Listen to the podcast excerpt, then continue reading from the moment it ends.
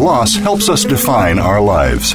By allowing our grief to matter, we discover our own strengths and embrace our authentic selves. Welcome to Good Grief with your host, Cheryl Jones. Get ready to be inspired, to create a deeper life, to make your time on earth much more meaningful. Now, here is Cheryl Jones. Hello, I'm Cheryl Jones, and I want to welcome you to Good Grief, where we talk each week about the transformations that can come from loss. Today I welcome Margot Van Sluytman. Margot's an award-winning expressive writing teacher, Sawbonna restorative justice advocate, and public speaker. She's invited to teach and give talks around the globe about how therapeutic writing is a rich process which affords healing and transformation by reclaiming, respecting, and living our precious voice. She shared the stage with Dr. Gabor Maté and Sister Helen Prejean, who know the healing power of writing your voice. Her books include Sawbonna, I See You, A Real-Life Restorative Justice Story, The Other Inmate, Mediating Justice, Mediating Hope, Poetry and Workbook for Restorative Practices, Layers of Possibility, Healing Poetry from the Members of the National Association for Poetry Therapy, Dance with Your Healing, Tears, Let Me Begin to Speak, and Wild Self, Real Self. She's the founder of the Sawbonna Project for Living Justice and a member of the National Association of Poetry Therapy. Recently, she had a face-to-face conversation with Archbishop Emeritus Desmond Tutu in Cape Town, South Africa. Arch reminded Margot to do her walk her way, not his or anyone else's. Welcome, Margot. Thank you so much, Cheryl. Happy to be here. I'm happy to have you, and what a tremendous endorsement of being yourself that you got from Desmond Tutu, huh? Which, of course, we all need, I think. So let's start with the begin. I guess at the beginning, can you talk about losing your father and that? That experience and how that all unfolded for you to lead you here? Yes. My family is from what used to be British Guyana, South America, and we chose Canada for a better and safer life. And so we moved here in 1969, and in 1970, my father was shot and killed, murdered in a robbery. And I was 16 at that time, and from that time till now, my life has been a journey of and words are about to negotiate that very painful terrain of deep grief, deep loss, and a great gaping hole of being. So writing and language have saved me and have assisted me in how to deal with grief. Mm. You know, when I talk with someone who's lost a parent in that period of time, kind of the teen years, I guess, what always comes to my mind, of course, your loss is especially traumatic because of him being murdered. But there's always this sense for me that the natural flow of that time is the child leaving the parent, and that you're sort of stopped from doing that natural process of leaving because you are left. It always impacts me very much, having raised people that age. Well, I have... Of course, when my father, whose name is Theodore, was murdered, I was 16, but I am now 56. And of course, with all of my reading and studying and meeting people, I now know what a dramatic and traumatic time it was to lose my father. And in fact, I will tell you, when I was 18, I did try to kill myself. And very shortly thereafter, I became bulimic, and I was bulimic from 18 until I was 24. And It was just excruciating. It was excruciating. There was not a context. There was not the whole end of this English. And it wasn't for lack of people wanting to be supportive. Everything just felt destroyed. And I'm assuming that you knew that all of that was connected at the time. You know, sometimes I find with people I work with, they actually don't realize that their struggles are connected to a loss, but it sounds as if you did know that. Well, a really good question. When I look back, I think I knew it, but I was not thinking about it. Like, I wasn't thinking, well, Dad, you know, had a bullet in his back, and then he had a bullet in his shoulder, which basically collapsed his heart, and he died.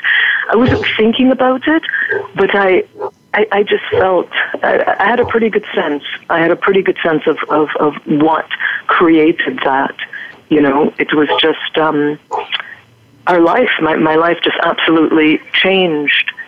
So it wasn't like I was thinking about it specifically, Dad was murdered, but it was just the way I describe it is the right side of my body lost all color, went black, and died. Mm.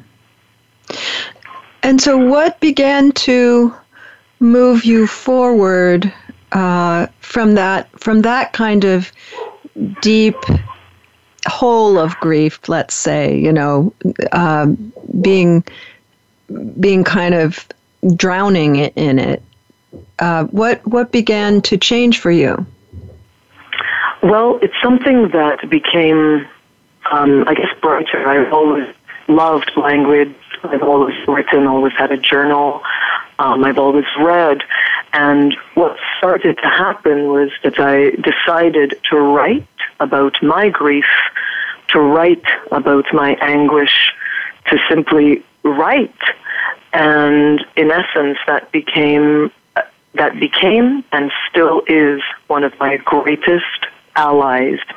Pen to paper, that's what I did. And I will tell you what ended up happening because of that. You know, fast forward, I'm writing, and I began to create courses around therapeutic writing, and I received an award for one of my books. You mentioned it, Dance With Your Healing, Tears Let Me Begin to Speak. And the man who murdered my father contacted me almost 30 years because of the award that I received.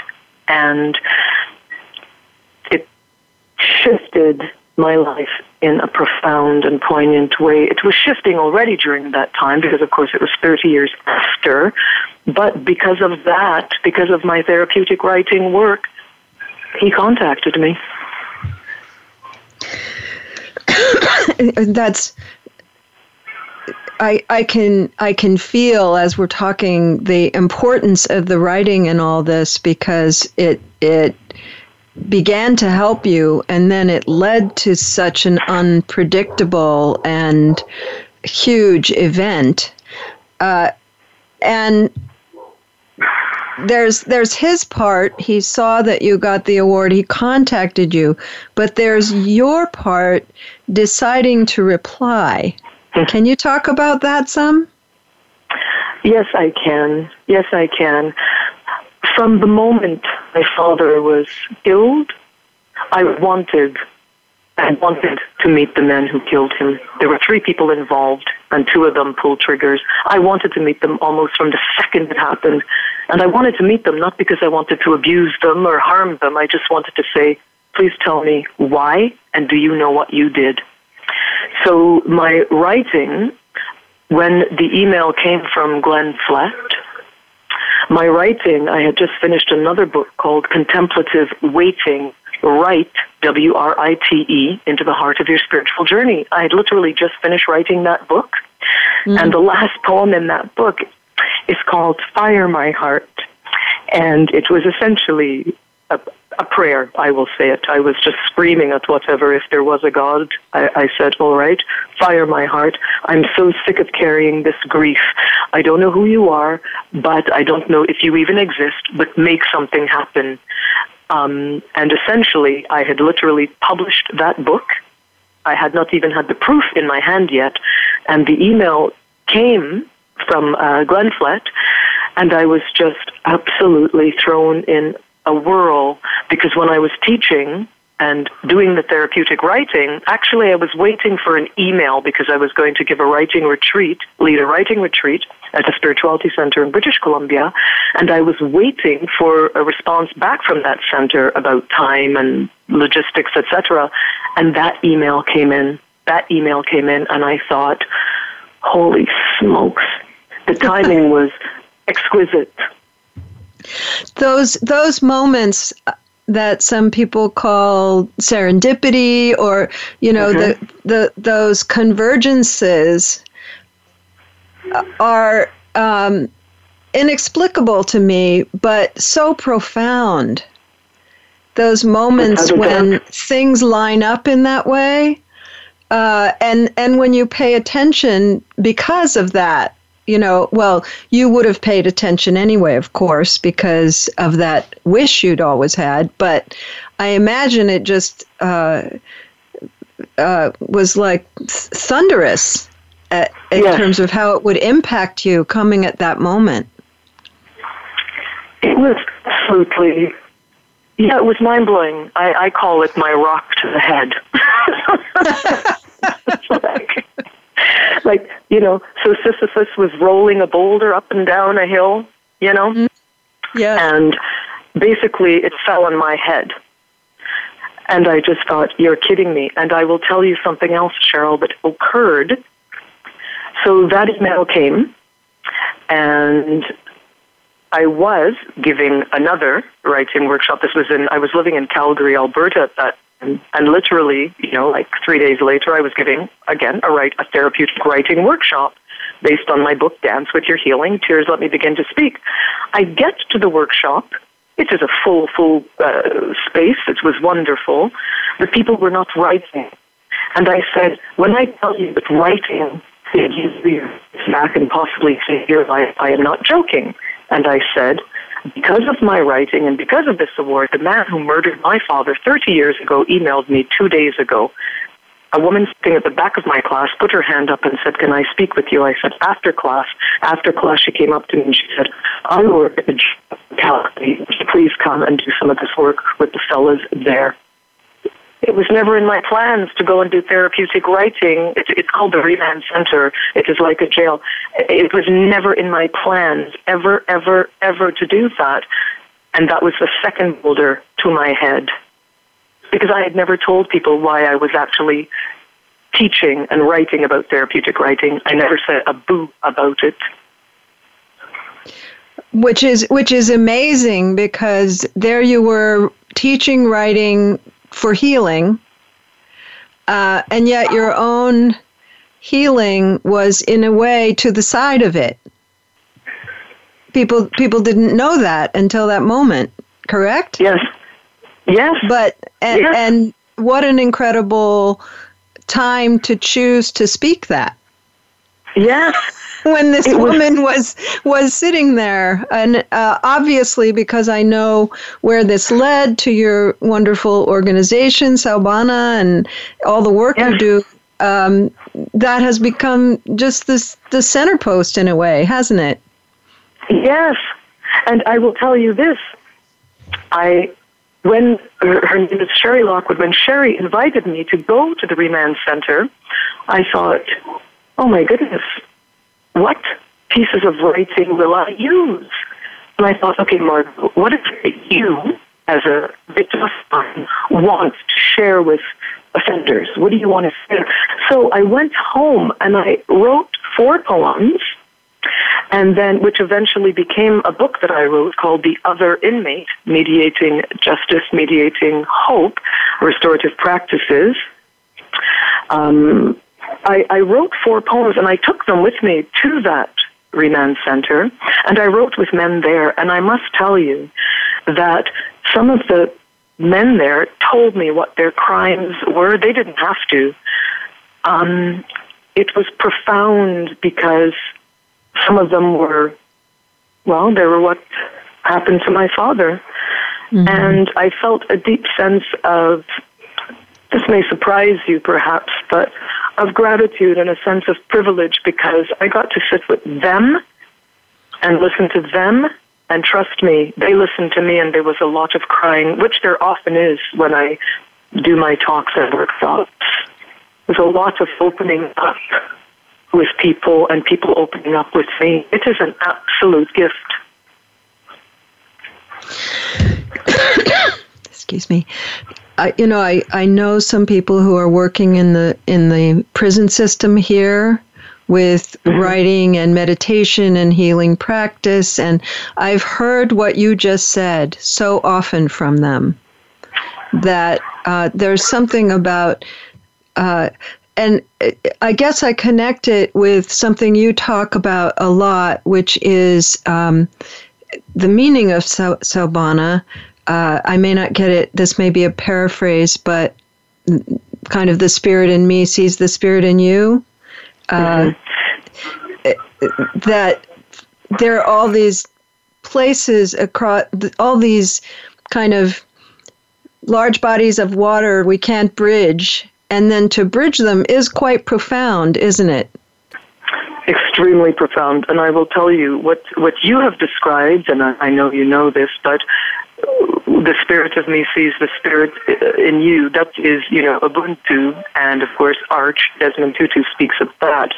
Sawbonna, it is related, and it is something else as well. So, I see you. It is a Zulu word. It means hello. It is a greeting, and it also means I see our shared humanity. I hear you. You hear me. It is also something else. It means even if I see you and you see me and I hear you and you hear me, we don't necessarily have to like each other. We don't. It can happen if we really don't like each other. However, we do not harm each other, and we don't sort of one-up each other. I'm better than you because you're a bad person. You know, that message would help in the U.S. so much right now. Yes. Yes. So much. Yes. Yes. When we're getting really close to a break, but what I really want to talk about when we come back, and maybe a tiny bit before we go, is how that played itself out with the man himself who did murder your father, because that is a particularly challenging place to come into contact, I would think, and I really want to hear a lot more about that when we get back from break. You bet. So, listeners, while we're on break, you can find links to my website and social media at the Good Grief page at Voice America, and you can find Margot at sawbonna.wordpress.com, and Sawbonna is spelled Sawbonna. Be back soon. Find out what's happening on the Voice America Talk Radio Network by keeping up with us on Twitter. You can find us at VoiceAmericaTRN. The Voice America Live Events channel is here now to showcase your corporate, individual, or organization's live event. Visit voiceamerica.com/live events to see all of our past live events and find out more. Whether it's a multi-day conference, special speaker, or single-day event, we've got everything to make your event a success. We can do a few hours or a few days. For more information about taking your event to the next level, call Jeff Spinard at 480-294-6417 or email info@voiceamerica.com. Again, that's Jeff Spinard at 480-294-6417 or send us an email to info@voiceamerica.com.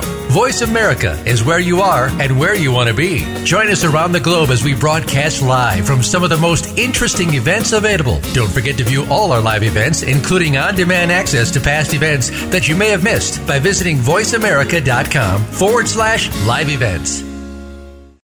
Is email an important part of your business? It is for us. That's why Voice America partners with MailJet. MailJet lets us create impactful newsletters and deliver them right to the inbox fast. Microsoft, MIT, and Avis trust MailJet for their emailing, and so should you. Go to mailjet.com and use the promo code VoiceAmerica to start emailing for free today. The future of online TV is here.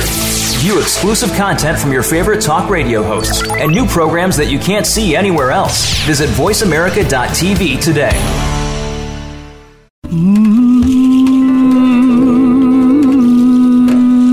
You are listening to Good Grief with Cheryl Jones. To reach Cheryl or her guest today, please call 1-866-472-5792. That's 1-866-472-5792. You may also send an email to Cheryl Jones at weatheringgrief.com. Now, back to Good Grief. Welcome back. This is your host, Cheryl Jones, and I've been talking with Margot Van Sluytman about her organization, Sawbonna, the writing she does, and her relationship with the man who murdered her father, Glenn Flett. And before the break, Margot, I was just saying that this idea of bridging across great difference but seeing each other really touches me. And I was imagining that there must have been particular challenges and wonders about doing that with this person who you were linked to by such a traumatic event by his hand. That's an experience very, very notably unusual experience, I guess I'll say. Can you talk some about how that went between you? Yes. You know, Glenn Flett contacted me almost 30 years after the bullet that he shot into my father's shoulder took his life. Almost 30 years. It's profound because I get the sense that folks think, many people will think, you know, well, it happened, you have closure, that's great, the whole thing is done. You know? But what happened is I researched Glenn to see what he was doing, and you mentioned the word Link. He and his wonderful wife, Sherry, they started an organization quite a number of years ago called Link. Long-time inmates now in community. So they started an organization working with inmates who were asked to do it by the Canadian government, helping inmates come back into society. And I thought that was powerful, first of all. And when I met Glenn, he said, I did that, Margot. Everything I do is to honor your father. So that's one piece of it. The second thing is, when we started, when the first email came and then we started a series of emails, we were just emailing. There was a huge sense, like I was asking him many questions and he was answering those questions, you know. And then I said to him, I have to meet you. I believe that you are sorry. Because when the first email came in, and I just emailed, it was his wife's email that was used, and I said, are you married to John Glendon Flett, who murdered Theodore Van Sluytman Easter Monday, March 27, 1978? At any rate, an email came back saying that we are sorry. We hope that no harm is caused. But no harm is caused. I will send you books for the money that you have sent to my poetry press, because they sent me a donation to my little tiny press. At any rate, and then I said, could you please ask your husband if he would give me an apology? I woke up the next day to a very beautiful and poignant letter of apology. And then about a week later, I said, now I have to meet you. And we met in July of 2007. And when we met, even before we met, there was a deep sense between both of us that we were connected and that we actually liked and respected each other. And that is actually what occurred. We met, we hugged, we cried, we spoke, and since that time, which is 11 years ago now, we have given talks together, we have given workshops together, we do it together, and because of our meeting, Glenn received funding for a project they started in tandem with the Sawbonna Project for Living Justice. They started a farm, Cheryl, where victims, inmates, and community work side by side, and literal and figurative healer. That's amazing. I know I watched one thing, a story about the two of you, and I'm seeing in my head right now the image of the farm and the little, I guess, shack kind of with your father's name over it. It's a storage. They store vegetables in there. They store plants in there, and it's expanded. So Daddy Theodore's name is dedicated to Theodore. It's beautiful, and now it's expanded into a farm. You know, this is so much what the reason I'm so passionate about doing this show, honestly, because the idea that something so terrible can have something come out of it. It doesn't take away the terrible, of course. But you've both really worked hard to make something of it. And you've both made such beautiful things of it. It really moves me. Thank you so much. Thank you. Might I read a poem? Do we have time for that? Absolutely. Thank you. The reason I asked if I could read this poem, and it is in my book, Sawbonna, I See You, a real life restorative justice story. This poem is called Quantum Compassion, and it goes like this. Quantum compassion spends its days circling my days, inducing wonderment, terrifying me, yet asking me to dance.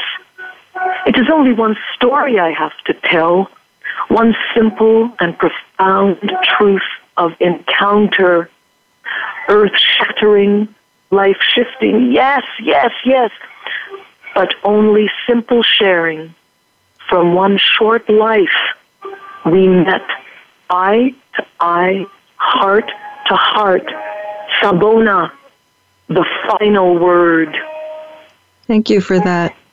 In reading and looking at things to prepare for today, I learned something, I guess the restorative justice movement, that was extremely surprising to me and to which you are a contrast. Now, I don't know if restorative justice is thought of the same way everywhere, but the way I'd always thought about it is that it's more like what you do with Sawbonna, which is for people to meet and encounter each other and say what they have in their hearts to say, sometimes leading in one direction and some another.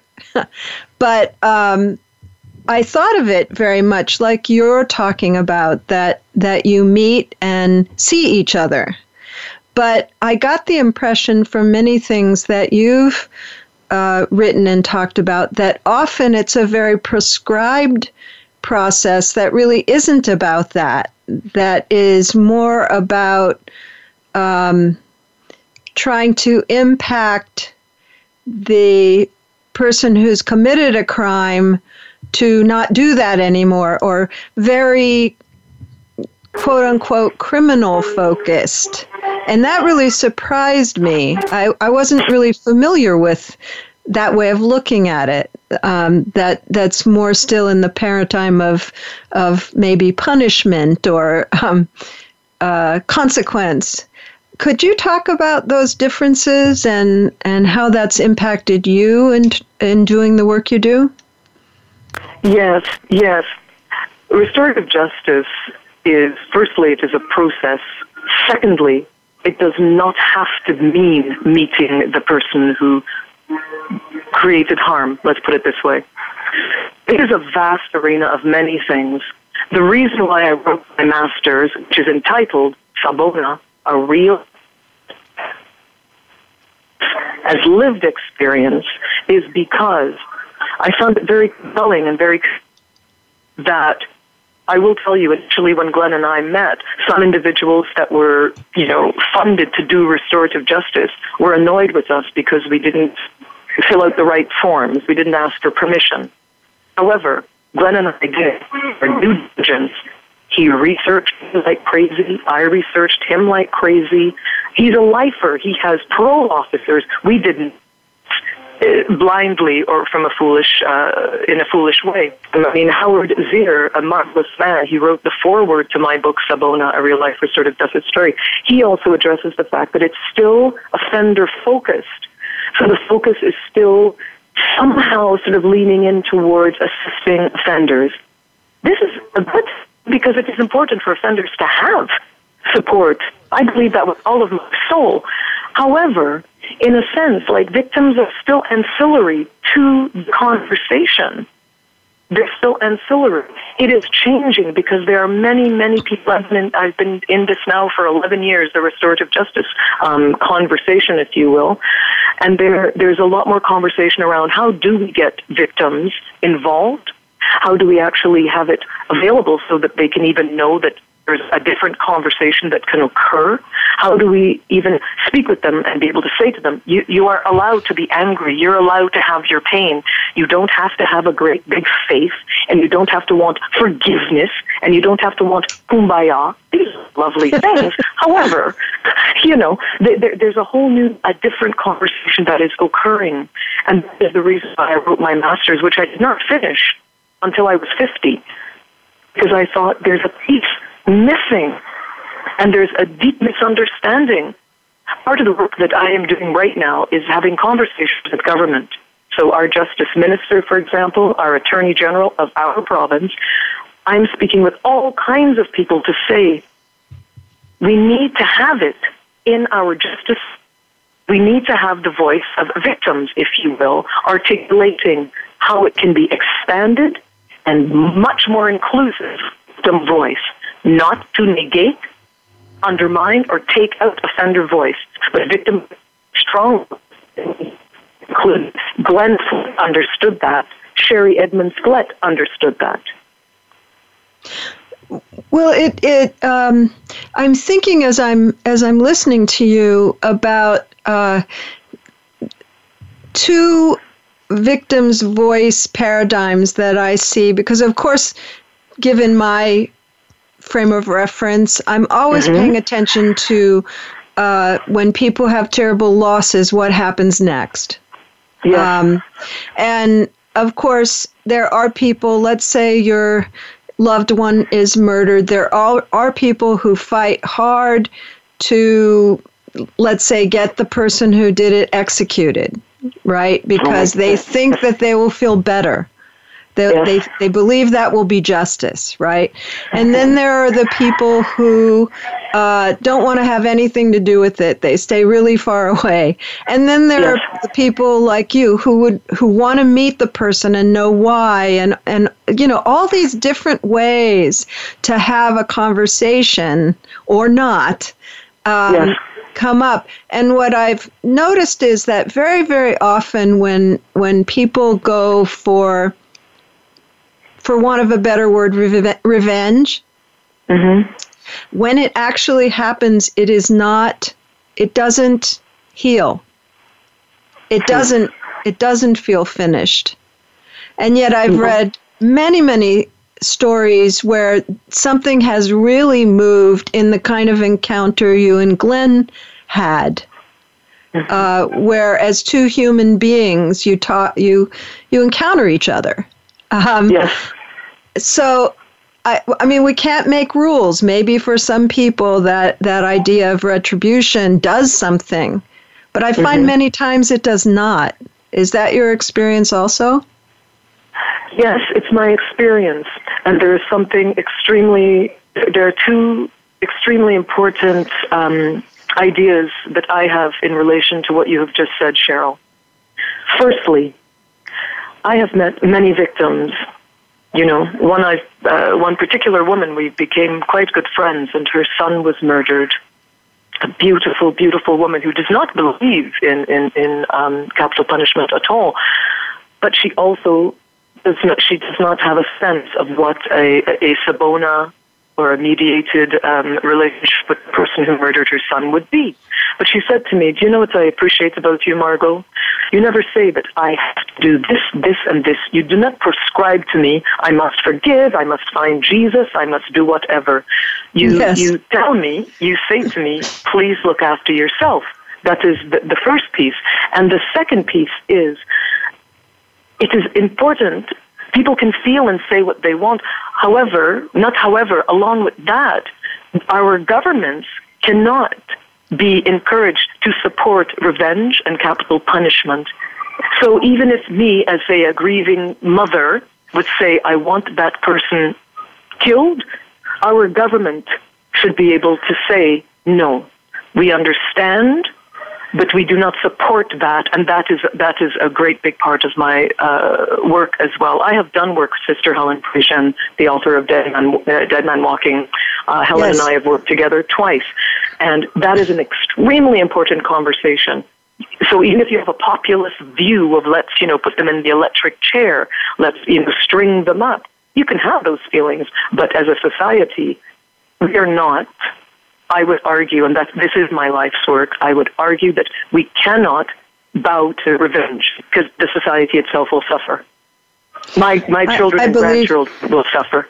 I do believe that's true in the U.S. You're in Canada. In the U.S., capital punishment has been going up and becoming legal in places where it was not legal. And I do believe that has an effect on all of us. So I agree with you. Yes. Let's pick that up when we get back from our break, because it's time for the second break. You can find me at weatheringgrief.com or the Good Grief host page. Find Margot at sawbonna.wordpress.com. Back after the break. Find out what's happening on the Voice America Talk Radio Network by keeping up with us on Twitter. You can find us at VoiceAmericaTRN. The Voice America Live Events channel is here now to showcase your corporate, individual, or organization's live event. Visit voiceamerica.com/live events to see all of our past live events and find out more. Whether it's a multi-day conference, special speaker, or single-day event, we've got everything to make your event a success. We can do a few hours or a few days. For more information about taking your event to the next level, call Jeff Spinard at 480-294-6417 or email info@voiceamerica.com. Again, that's Jeff Spinard at 480-294-6417 or send us an email to info@voiceamerica.com. Voice America is where you are and where you want to be. Join us around the globe as we broadcast live from some of the most interesting events available. Don't forget to view all our live events, including on-demand access to past events that you may have missed by visiting voiceamerica.com/live events. Is email an important part of your business? It is for us. That's why Voice America partners with MailJet. MailJet lets us create impactful newsletters and deliver them right to the inbox fast.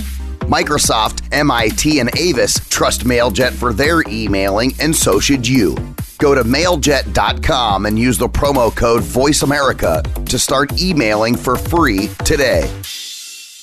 The future of online TV is here. View exclusive content from your favorite talk radio hosts and new programs that you can't see anywhere else. Visit voiceamerica.tv today.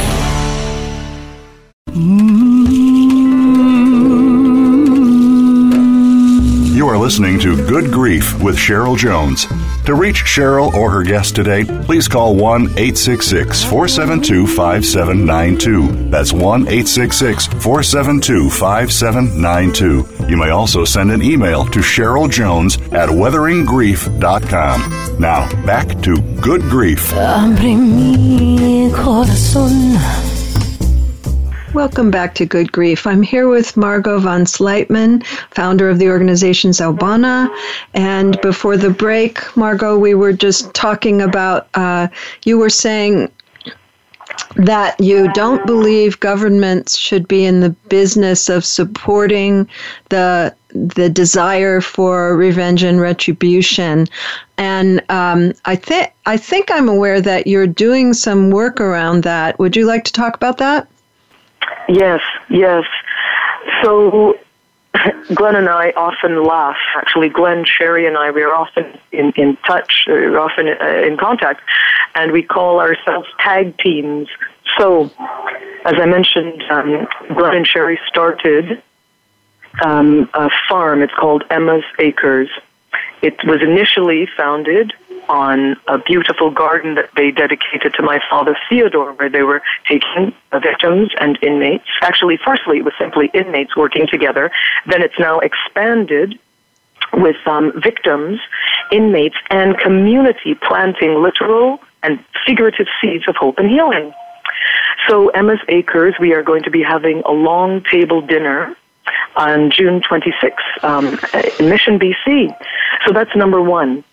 And then connected with that is, through the Sawbonna project, what I do is I contact organizations, I contact our government, and speak about the importance of victim voice in being a part of affecting our justice system.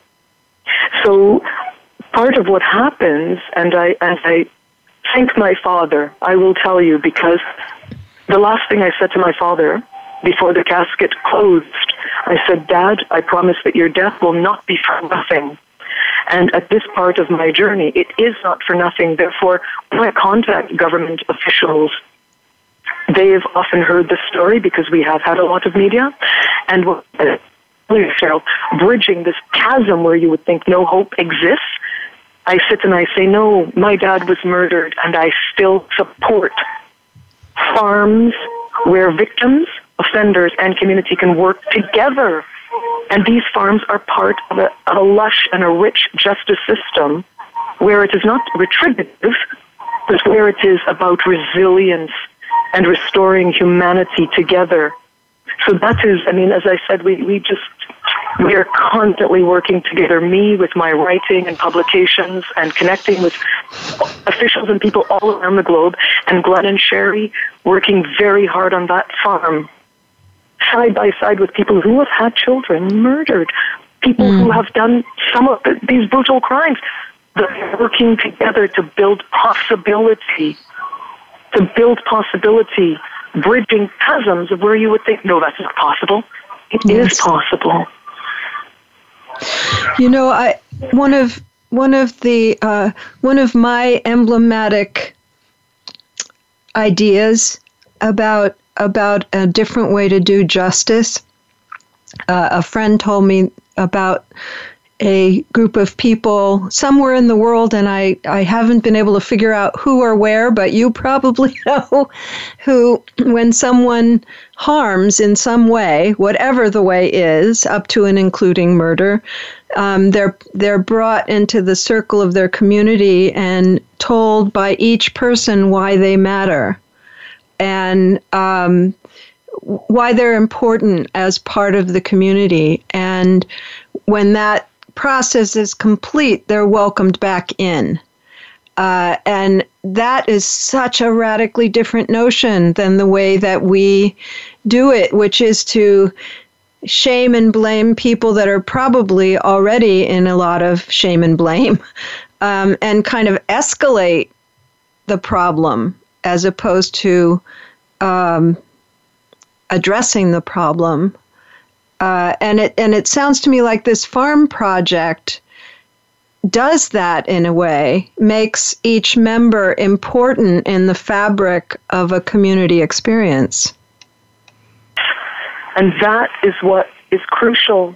You know, one of the things that I used to worry about was that because Glenn and I have met, we have shared authentic and powerful healing, and we've become friends, very good friends. I used to worry thinking that, oh my goodness, everyone that had the experience that I had of my father being murdered would think that that's what had to happen. You know, that's what had to happen. No, of course it cannot always happen, and that is not required. However, the sense of possibility from, I suppose, a surrogacy of healing, a surrogacy that that people could look and they could say, oh my goodness, this happened to Margot Van Sluytman and Glenn Flett. Wow, then there is a possibility that, oh, I can't do that. They might not be able to. Oh, but wait a second, they've got this farm, and they are actually of hope and healing. Things are sprouting. Life is sprouting. There is rain. There are, tears. Yes. There is something really powerful where people like to say. Because often victims, we are treated like pariah, I will tell you. Mm. We are pariah. People don't know what to say. And in the case of my father, Glenn said this. He said when he first started to serve time, people thought my father was an idiot. And he got what he deserved. Oh, how heartbreaking. Heartbreaking. Mm. But I know my dad's last words from Glenn, and I must tell you, to have learned those 30 years after my dad said them, I will never let my dad down. Ever, ever, ever. I feel we have to maybe, before we leave for today, talk about timing too.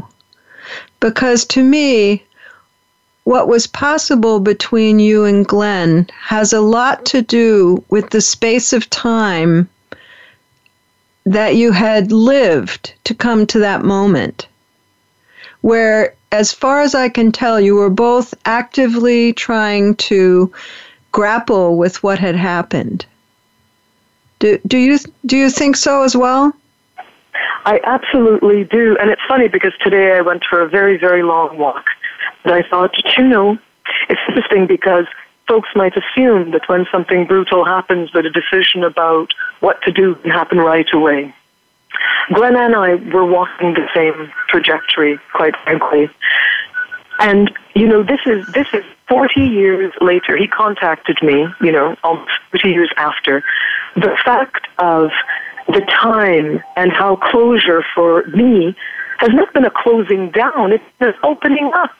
It's been a beautiful opening up because I'm a grandmother. I'm an older person that's been living since I was 16 to now. And I will be taking it to my grave of time unfolding, of watching and being open to possibility, of having rich support from community, from family, from friends, from literature, and Glenn, the same. When he was inside and, he said, one of his wardens said to him, "What are you doing? You are this beautiful man that's just like messing with your life. What are you doing?" That warden helped that man to get to a place of saying, you know what? Oh my God.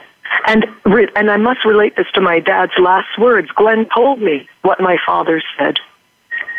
Theodore, he said, took him by the shoulders, not grabbed him. He took him by the shoulders and looked at him and said, "Give it up, son. It's not worth it." To have those words digest through me and my soul and my body, and for Glenn to know those words, over time they have become mantras of beauty and possibility. Brutality isn't worth it. Humanity is worth it via the lens of Sawbonna, shared and sharing humanity.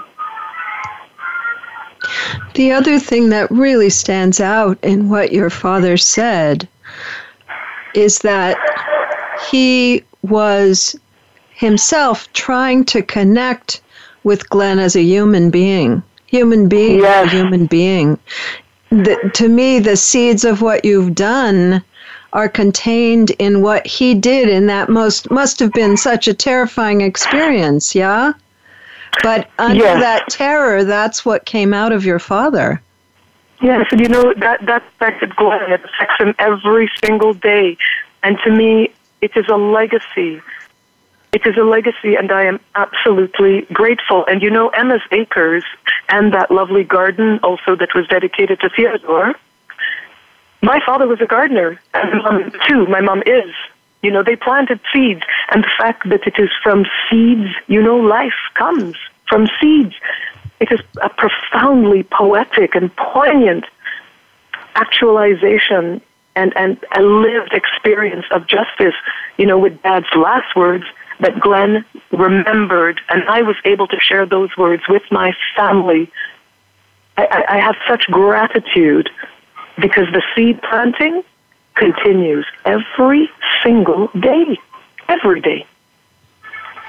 Well, you know, that reminds me of a quote that my daughter quoted in a play she did. They tried to bury us. They didn't know we were seeds. Ah, I love that. I read that 2 or 3 months ago, and I thought, I love it.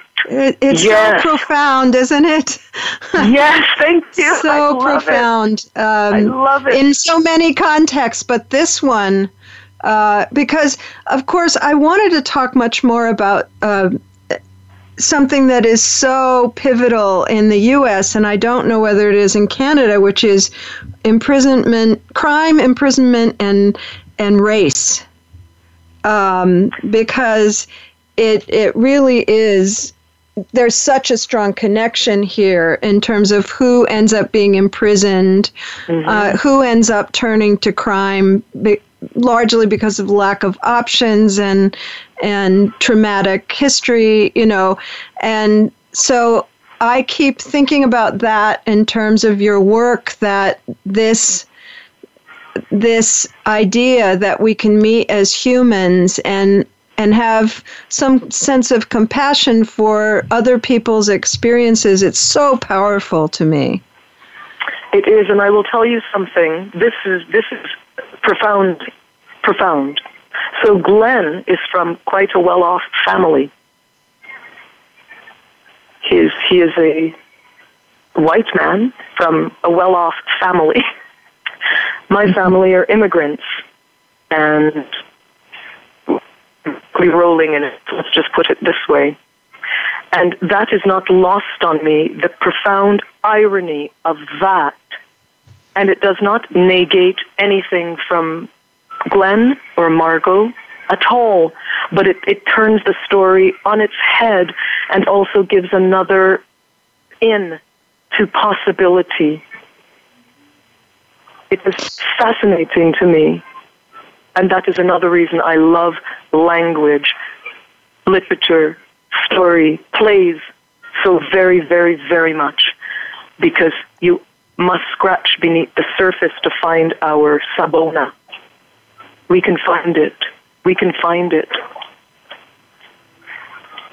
I feel there's a, you know, even if we're talking about harms that are not crimes, mm-hmm.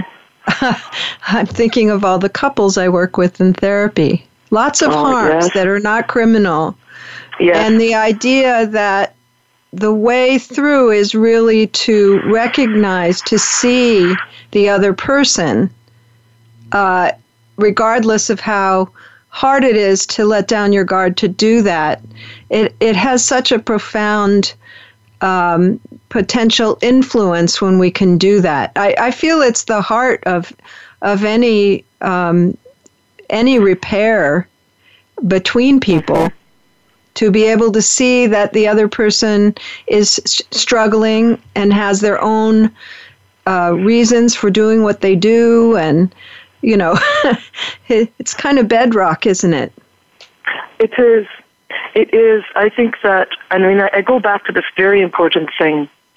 I really think that what ends up happening with people in relation to restorative practices, for example, is that people feel that somehow we have to like each other, and we have to really somehow feel that I must like you before I can actually care about your well-being.